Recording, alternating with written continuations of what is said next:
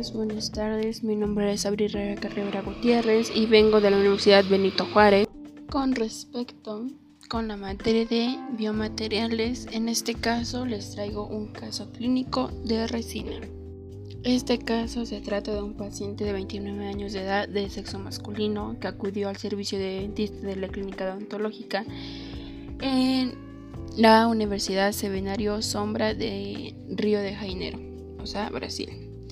El paciente llegó quejándose de mucho dolor después de la anamnesis y examen clínico y radiográfico se constató la presencia de caries en la superficie distal de la pieza 25 y en mesial del órgano 26.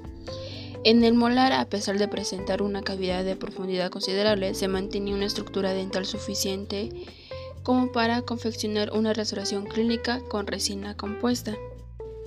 Por lo que yo logré investigar e informarme, se llegó a un proceso adecuado, ya que después de pues explicar al paciente lo que tenía, se llegó pues a hacer como una un tratamiento.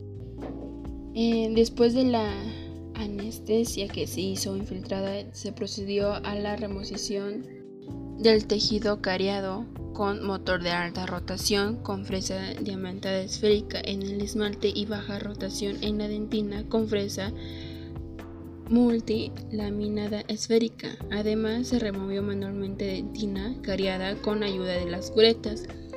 También se decidió entonces a realizar las resoluciones con brillante New Link que por lo que entendí es la que se encuentra en Brasil. También se optó por una resina compuesta A3 para dentina y A2 para el esmalte y Halo Fill Up en la superficie proximal para mejorar el acabado y pulido. Enseguida se realizó el aislamiento absoluto del campo, se colocó hidróxido de calcio como eh, base o forro cavitario y fotoactivado por 20 segundos en actividad perdón, en la cavidad.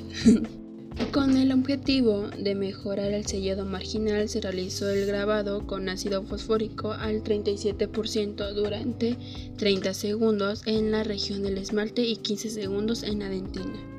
Luego se lavó con un chorro de agua durante 60 segundos y se secó, para posteriormente aplicar un sistema adhesivo en toda la cavidad realizada de forma activa cerrándose de difundir uniformemente el adhesivo con, bueno, en toda la región preparada para formar una capa regular.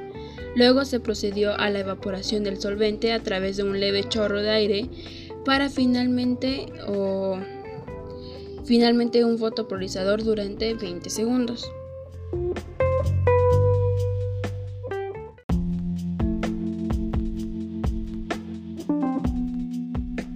Inicialmente se confeccionó la restauración del órgano 25 para facilitar la construcción del punto de contacto, utilizando la resina compuesta Brilliant de color A3, seguida de la resina Halo de color A2 en la capa superficial.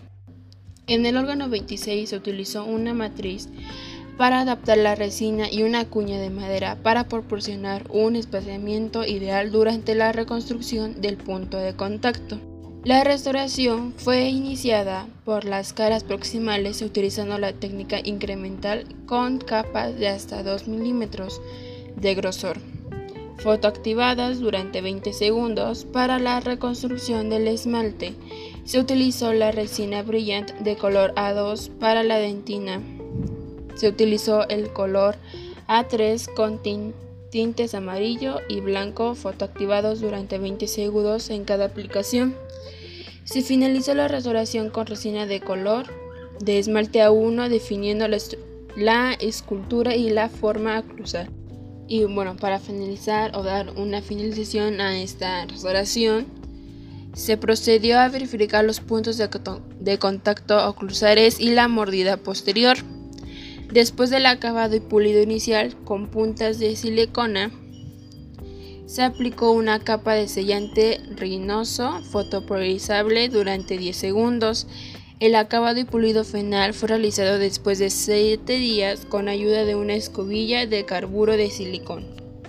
Y bueno, eso sería por este caso.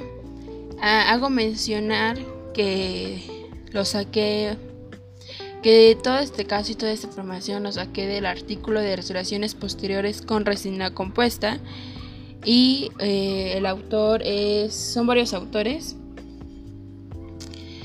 y eso sería todo. Gracias.